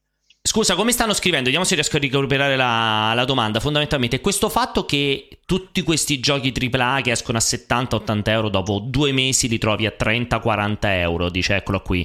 Eh, Ma non infatti, costa, cioè, dice- co- com'è possibile? Pachter, eh, Pier, eh, non è sbagliato in sé. Cioè, il problema non è però il 70-80 euro, il problema è un altro, è tutto quello che descrive, però non è legato strettamente al, a- al modo in cui sono prezzati i giochi. E questo è il punto. Secondo me non la dice tutta sbagliata. Considerate che se esci a 70 euro e fai uno sconto e lo porti a 40 euro è un buon affare percepito. Se esci a 60 euro devi portarlo a 30 euro, cioè comunque guadagnato di più. Eh? Quindi cioè, in realtà prezzare un po' più alto e, e- e deprezzare dopo due o tre mesi è comunque più La base d'asta, la base d'asta si alza. È, è più alta comunque, esatto, sì, sì, sono d'accordo anche da questo punto di Però vista. poi la Francesco, non ho gente- capito, eh, non ho capito per il tuo ragionamento, cioè qual è la parte giusta di Michael, secondo di Michael, di, che ha detto C'è quel problema, secondo me il problema scontistico eh, delle scontistiche è, è- è folle. C'è gente come Bethesda che ha condannato a morte Arcane. Nel momento in cui ormai era chiaro che a distanza di due mesi. Cioè, l'industria ha puntato tutto sul day one però poi ha smontato il day one eh, Esatto. proponendo degli sconti a strettissimo giro Sì, e soprattutto sì, indugiando su prodotti che al day one spesso e volentieri Però- è però consigliabile giocare. Quindi si è creato un momento eh, Ah. molto difficile e la soluzione non è alzare i prezzi, ma non è nemmeno abbassarli, è trovare una nuova chiave, una nuova formula. È quello il punto. Però non è proprio quella la cartina tornasole del fatto che il prezzo è troppo alto, cioè nel senso Eh, che esatto, se tra- questo non c'è quel rischio, almeno anche per la percezione del mercato, senza entrare anche nel merito della realtà dei fatti, anche se il dubbio viene che se dopo un mese, due mesi puoi andare a 40 euro e ritornare dell'investimento, Ci potevi andare prima. provato a marciare. Eh. No, Ma esatto, del io resto, questo- Scusate, io ripeto, 16 euro, 20 euro è il prezzo che su Steam a volte fa sfascelli. Fa sfascelli. C'hai prodotti come Valheim che lo compri perché 20 euro, proviamolo. E sti cavoli, sono 20 euro. È un'uscita. Eh, questo ti voglio chiedere, infatti pure io, ma Mauro, cioè comunque per te il concetto del prezzo, del, cioè il 70 euro, l'80 euro è un prezzo sensato oggi sul mercato? Per quel, quel- Al- per quei titoli.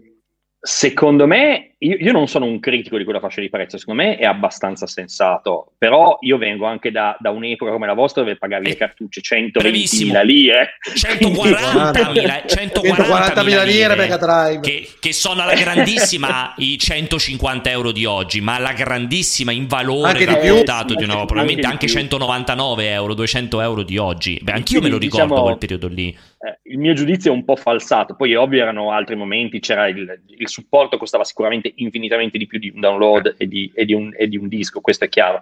Eh, però e il diciamo volume d'affari era molto ridotto rispetto a oggi. era molto, molto più ridotto rispetto a quello di oggi, sicuramente. Cioè, è, è difficile fare, fare un paragone, chiaramente, però. eh, diciamo che probabilmente gente de- de- dell'età nostra o dell'epoca nostra che è stata abituata a certi prezzi lo, lo patisce un, un po' meno, cioè lo, lo- lo vive un po' meno peggio. A me onestamente, eh, no- che sia 69 che sia 79, non mi cambia molto la vita personalmente. Se il gioco mi piace lo compro lo stesso. Posso capire il macro discorso ovviamente, è, è comunque un aumento di prezzo considerevole, però se il gioco mi interessa lo prendo lo stesso full price, no?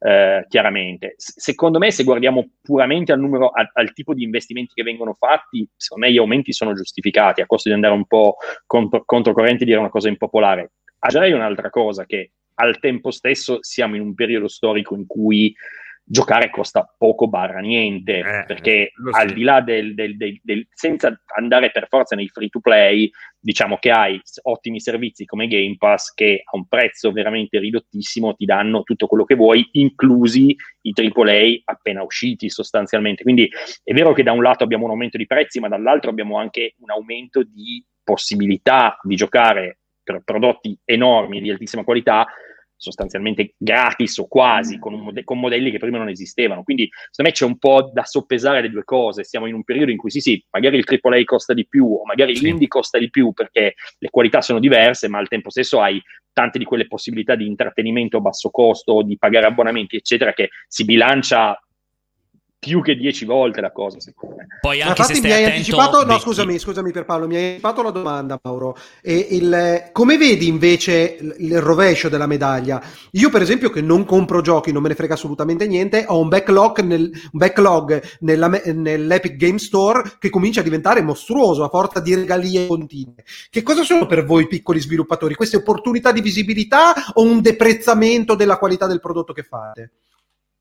Ma allora è, è chiaro che tutte queste opportunità dove, cioè, sono ottime opportunità se sei dentro l'opportunità, chiaramente, detto in modo molto opportunistico, cioè chiaramente se è il tuo gioco quello che viene dato gratis sul- sull'Epic Game Store, su PlayStation Plus, eccetera, a te conviene perché il prodotto ti è stato pagato sostanzialmente, quindi per te è, è business quello da, da sviluppatore. Eh, quindi da, da sviluppatore piccolo, medio o grande eh, cerchi ovviamente di, di- di entrare in quelle, in quelle finestre. Noi abbiamo avuto due giochi che sono andati su PlayStation Plus, e siamo stati molto contenti di aver avuto giochi- due giochi sul PlayStation Plus, al di là, cioè sia per il pubblico, sia ovviamente per il ricavo economico, però abbiamo anche installato svariate milioni di copie dei, dei- dei giochi e quindi il gioco è- sono stati ovviamente più, più conosciuti grazie, grazie ai deal fatti, al di là del, del puro ritorno economico. E quindi mh, se- secondo me io capisco il problema del backlog, anche perché i, i- i i giochi mediamente non è come, cioè, puoi avere anche un, ba- un backlog della roba da guardare su Netflix, però in un paio d'ore un film te lo guardi, in dieci Sì. ore ti guardi una serie intera e, e sono, sono medium diversi, no? È una fruizione un po' più passiva, diciamo, quella della visione, che richiede un investimento di tempo minore, o puoi diverso. guardarti una puntata di qualcosa su Netflix mentre cucini, il gioco Esatto. richiede un investimento di, di- di concentrazione e di tempo maggiore, perché è chiaro che se hai un backlog di AAA da 70 euro l'uno, io il mio backlog è, è sterminato, però su questo secondo me c'è poco da fare, cioè ce l'avresti comunque, nel senso che ce l'hai di giochi che magari non hai comprato ma che avresti voluto giocare. Adesso la Sì, differenza sì, però è che li Fanelli, non hai, ti- ma non sì, ma- puoi. Sì, ma non ti preoccupare per me perché non ho alcuna intenzione di giocarli. Non avevo neanche prima alcuna intenzione di giocarli. Ragazzi, cioè, non soffro in alcun modo. No, è che Alessia è proprio. Vai, vai, vai. Eh, Scusami, ti dico al volo che Alessia è proprio schiava, cioè è proprio malato, non gioca a niente, però deve riscattare il gioco sull'Epic Game Store ogni settimana. Per me, per me è una malattia mentale da farsi curare Sì, quella cosa sì, lì, sì. di dover Perché riscattare hanno il i gioco miei dati, gratis. hanno i miei che dati, non, ho pagato. non giocherà mai al 100% e te lo sai, però ogni settimana deve essere lì a riscattare il suo Cioè, gioco secondo gratis. me lui ogni tanto, ogni sera, dalle 7 alle 8, gratta un po' le monetine per poterne fare una, capito? Un'altra. una Ma non. Solo, ma lo sai che ogni tanto di- mi, mi Come dico anche, dai, ragazzi, qualcuno, scarichiamone qualcuno, ne scarico uno, rimane lì sul desktop per un mese intonso e poi lo disinstallo. Non l'ho mai, mai, mai lanciato, mai lanciato. E, Comunque e il quando backlog, glieli ragazzi. toglieranno, glieli toglieranno, lui si lamenterà. Sì, sì, ci ho investito nel- Class action! Quando chiuderà, quando, quando chiuderà l'Epic Game Store, cosa del genere, farà la, la- la- lì la campagna contro il fatto che gli hanno fatto pre- che lui ha preso un sacco di Esatto. giochi e non li può più giocare. Mi Eh, denuncia, Voglio pensa. risarcimento. Che schifo proprio, guarda, veramente imbarazzante. Va bene, Eh, dai, ci siamo, siamo arrivati fino alle 17.34, quindi direi che Mauro, intanto è stato un piacere, ti abbiamo tenuto 94 minuti qui a, a morire Grazie. con noi, a subire anche le domande audio, è stato un enorme piacere, ne approfitto di ricordarvi Mauro Fanelli. Quasi eh, come fondatore, 94 appunto, rapporti sessuali per me.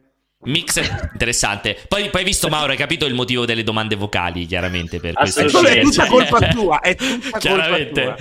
Se le tira, se le tira. Esatto, fondatore di Mixed Bag. E Mauro, niente, è stato un grandissimo piacere come al solito averti, averti a queste parti. Grazie soprattutto per tutte le info. Quando è che annunci qualcosa, dicelo sempre. O due cose, Prossimo quando annunci qualcosa e a che cosa stai giocando adesso?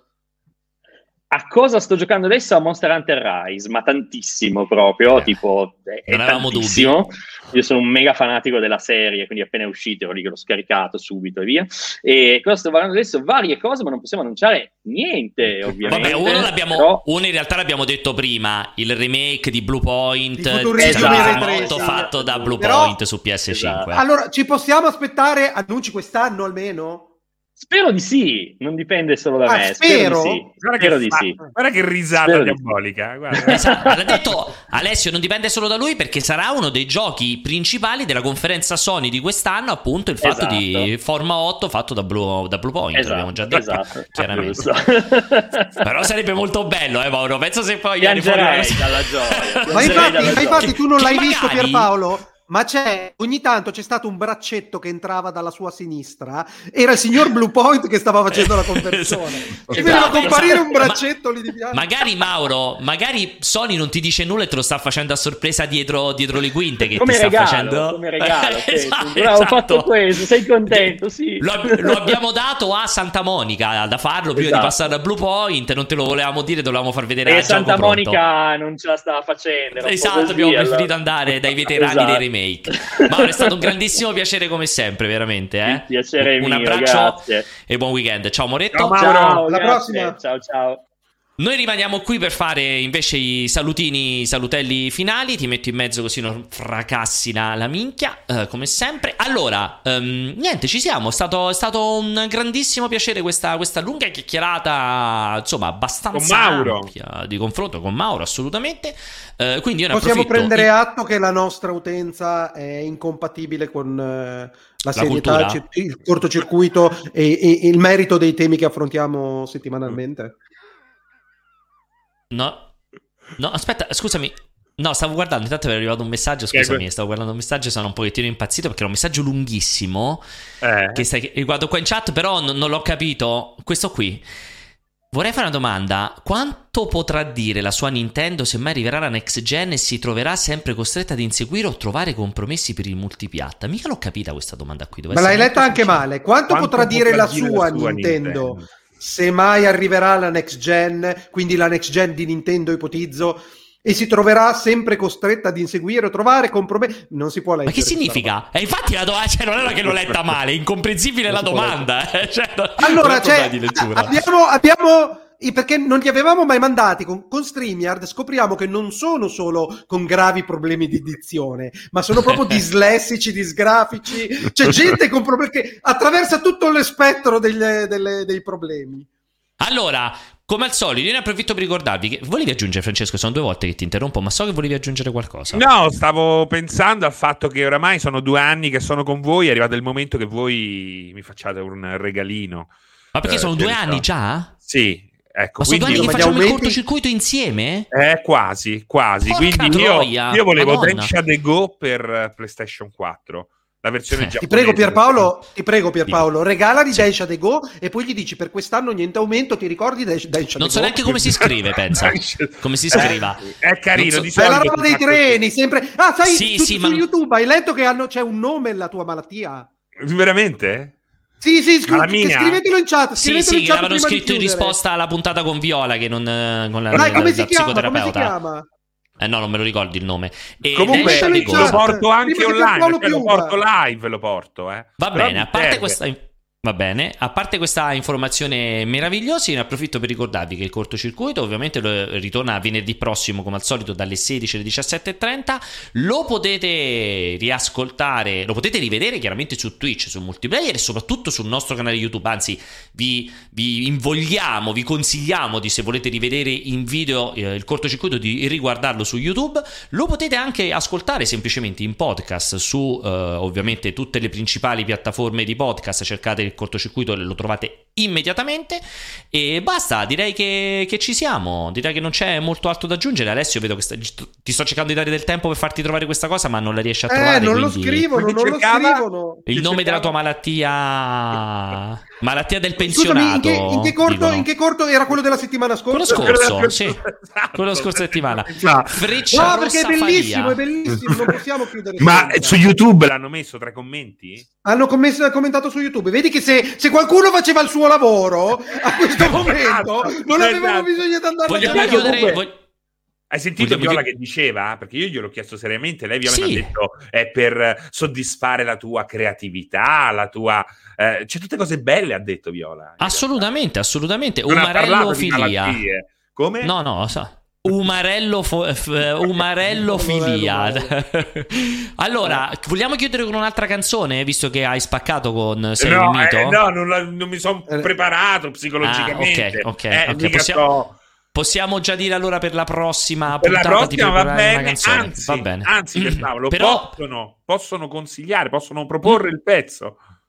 Eh, ma come lo fai a raccogliere la proposta del pezzo? Cioè Su adesso... YouTube, nei commenti di YouTube, Ah, nei commenti di YouTube che naturalmente suggerite- raccoglie tutto.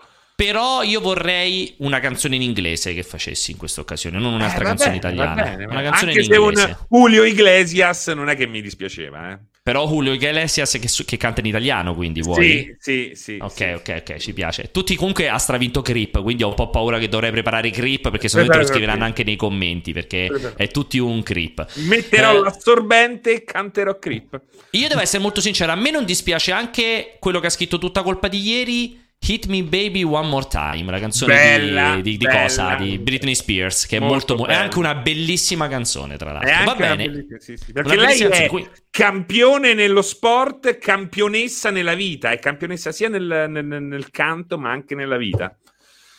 Perché campione nello sport e campionessa nella vita? Non ho Si capito, dice, no? diventa maschile, No, no, dico mi sono sbagliato sport. io, mi sono Ah, sbagliato. campionessa, campionessa Infatti- del canto, ma anche campionessa nella vita. Vita, è vero, è vero, Sì, confermiamo. sì. Allora, come Alessio, grazie, vi auguro un buonissimo weekend, spero che siate stati bene nel nell'ennesimo cortocircuito scurrile, se non lo siete stati va bene comunque. Tantissimi Comunque baci, non, hanno- non ha- non l'hanno trovato, aveva un nome bellissimo. immagino.